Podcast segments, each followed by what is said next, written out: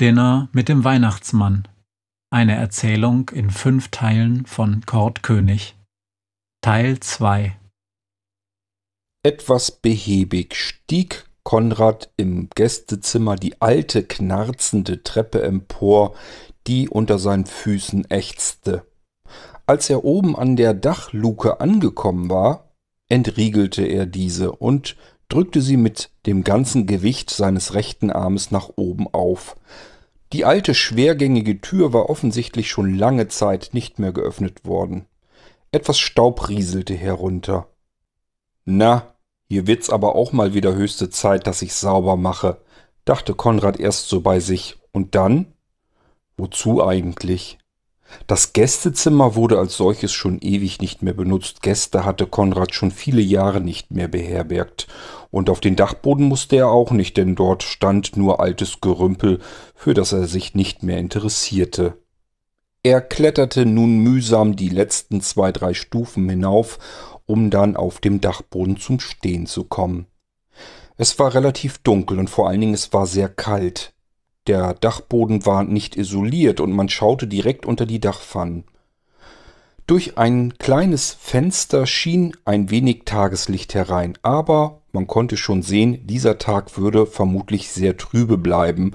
Ein Sonnenschein war jedenfalls nicht zu erwarten. Konrad blickte sich auf dem alten, verstaubten Dachboden um. Hier war er schon lange Zeit nicht mehr gewesen. In einer Ecke stand noch der alte Papageienkäfig. Als Dorothea noch bei ihm lebte, hatte sie einen Papageien mit in die Familie eingeschleppt. Der Papagei konnte nicht viel sprechen, nur ein Wort, und dieses Wort wiederholte er ständig, jeden Tag mehrere Male. Er sagte immer wieder nur Quatschkopf. Und deswegen nannten sie den Papageien Quatschkopf. Beim Anblick des alten Käfigs verspürte Konrad immer noch einen Stich im Herzen. Dorothea war seit vielen Jahren ausgezogen, hatte einen neuen Mann kennengelernt und Konrad dann schließlich verlassen. Warum hat Konrad bis heute hin nicht wirklich verstehen können. Den Papageien Quatschkopf jedoch hatte sie im Haus belassen in seinem Käfig sitzend, den konnte sie in ihre neue Stadtwohnung so nicht mitnehmen. Konrad hatte sich um Quatschkopf gekümmert, der alte Papagei wurde immer älter, bis er dann irgendwann verstarb. Konrad blickte sich weiter um. Ihm wurde direkt etwas schwummerig. Alles, wirklich alles auf diesem Dachboden erinnerte ihn an die eigentlich schöne Zeit mit Dorothea. Es gab einen gewaltigen Stich in seinem Herzen. Es tat weh. In der anderen Ecke das uralte Radio. Sofort kamen ihm alte Erinnerungen, die schönen Bilder wieder zurück in den Kopf. Das Radio stand früher in der Küche. Und es spielte, es spielte ständig Schlager, denn Dorothea mochte einfach gerne Schlager. Und immer wenn ihre Lieblingslieder kamen und Konrad zur Stelle war, nicht weit weg, dann wurde er in die Küche gerufen, weil Dorothea mit ihm tanzen wollte. Konrad konnte überhaupt nicht tanzen und Dorothea auch nicht. Aber Dorothea war es völlig egal und zuletzt war es auch Konrad egal. Die beiden tanzten in ihrer Küche und es waren genau diese wunderschönen Momente, wo alles um sie herum plötzlich überhaupt keine Rolle mehr spielte. Die Welt drehte sich nur noch im wahrsten Sinne des Wortes um die beiden. Links neben dem alten Radio stand eine nicht weniger uralte Spieluhr. Ein weiterer Stich durchdrang Konrads Herz. Diese Spieluhr hatte er damals auf dem Flohmarkt erstanden.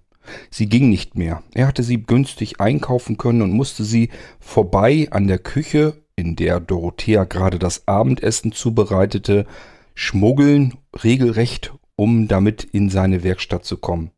Konrad war zumindest so weit handwerklich geschickt, dass er die defekte Spieluhr würde reparieren können und es sollte dann ein wunderschönes Geschenk in diesem Jahr zu Weihnachten für Dorothea werden. Doch dazu sollte es dann leider nicht mehr kommen. Konrad machte einige Schritte auf dem alten, knarrenden Dachfußboden. Hin zur Schatulle, denn die Spieluhr befand sich in einer Holzschmuckschatulle, handgeschnitzt aus wunderschönem Buchenholz. Er klappte sie auf und in dem Moment spielte sie einige Töne. Die Bewegung des aufklappenden Deckels genügte offensichtlich dafür bereits. Ja, Konrad hatte damals diese Spieluhr repariert bekommen. Sie funktionierte wieder, aber er konnte sie nicht mehr zu Weihnachten an Dorothea verschenken, denn Dorothea war in diesem Jahr bereits nicht mehr zu Weihnachten bei ihm zu Hause. Kurz vorher hatte sie ihm gestanden, dass sie sich neu verliebt hatte und ihn verlassen würde. Das war damals. Konrad hatte längst vergessen, wie lang es schon her war. Doch all diese Gegenstände auf dem alten Dachboden erinnerten ihn daran. Im Inneren der Spieluhr waren der Boden und die Wände aus Spiegelglas. Und darauf befand sich eine Tänzerin aus puren Kristallen. Auch der Schlüssel zum Aufziehen befand sich zum Glück in der Schatulle. Konrad nahm den verschnörkelten, vergoldeten, schmiedeeisernen Schlüssel aus der Schatulle heraus, steckte ihn in die Seite der Schatulle und drehte daran. Er zog die kleine Spieluhr auf und sofort begann die Tänzerin zur Melodie zu tanzen. In den Ecken der Schatulle befanden sich noch vier alte Kerzenstummel.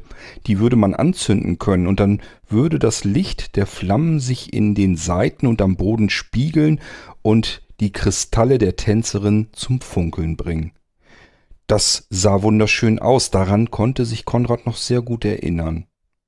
Er stellte die kleine Spieluhr, während sie weiter spielte, wieder zurück an ihren Platz in den Staub. Dann blickte sich Konrad weiter um. Er erblickte nun den alten Koffer, den er gesucht hatte.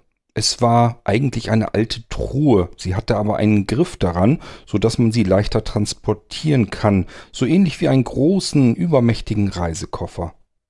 Er hoffte, dass er die Schlösser nicht zugeschlossen hatte, doch sie klappten sofort hoch und er konnte den Deckel der alten Truhe öffnen. Tief grub er mit beiden Händen neugierig in der Kleidung, die sich in der großen alten Truhe befand. Uralte Jacken, die längst aus der Mode gekommen waren, und Konrad dachte darüber nach, wie oft diese alten Jacken wohl zwischendurch wieder modern waren. Hässlich, dachte er. Die werde ich mit Sicherheit nie mehr anziehen. Sie würden mir wahrscheinlich auch längst nicht mehr passen. Konrad blickte auf seinen kleinen runden Bauch. Früher war er doch etwas schlanker gewesen. Dann hielt er ein paar alte Winterstiefel in der Hand. Sie waren aus braunem Leder und innen drin mit Fell gefüttert. Na ja, meine Füße werden ja wohl hoffentlich nicht gewachsen sein. Die werde ich schon mal gut gebrauchen können, dachte er sich. Als sollten sie dazugehören, fand Konrad auch dazu passend noch zwei Handschuhe, ebenfalls aus demselben braunen Leder die mit Fell gefüttert waren.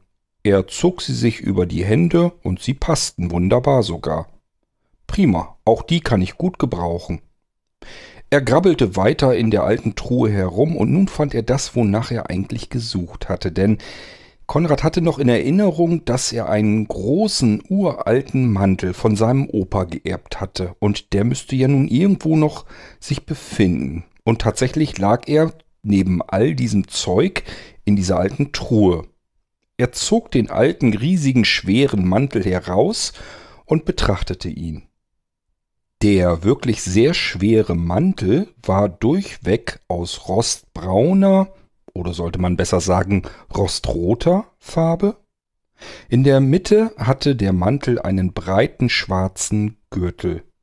Außen befanden sich zwei riesengroße Taschen, die mit einem goldenen Knopf verschlossen werden konnten. Und nun staunte Konrad nicht schlecht, denn das hatte er so nicht mehr in Erinnerung. Der Mantel hatte auf dem Rücken geklappt eine riesengroße Fellmütze. Das ist doch der perfekte Mantel für einen Weihnachtsmann, dachte sich Konrad nun und zog sich den Mantel an.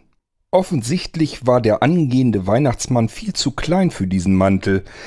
Der untere Saum ging fast bis zu Konrads Knie, aber der Mantel war wirklich gut geeignet für einen Weihnachtsmann. Macht doch nichts, wenn er ein wenig zu groß ist. Ich will damit ja keine Modenschau gewinnen. Ich bin der Weihnachtsmann dieses Jahr und dies ist ein perfekter Mantel für einen Weihnachtsmann.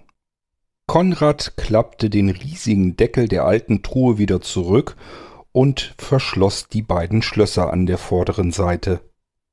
Er erblickte nun etwas weiter hinten in der Dachschräge einen alten Sack, der gefüllt mit irgendwelchen kantigen Sachen war. Neugierig ging Konrad dorthin, und er konnte schon gleich durch den Sack hindurch fühlen, dass wohl einige alte Bücher in ihm steckten. Er öffnete den Sack und nahm die Bücher heraus. Den dann geleerten Sack legte sich Konrad über seinen linken Arm, so ein wenig, als würde ein Kellner sein Handtuch über den Arm legen.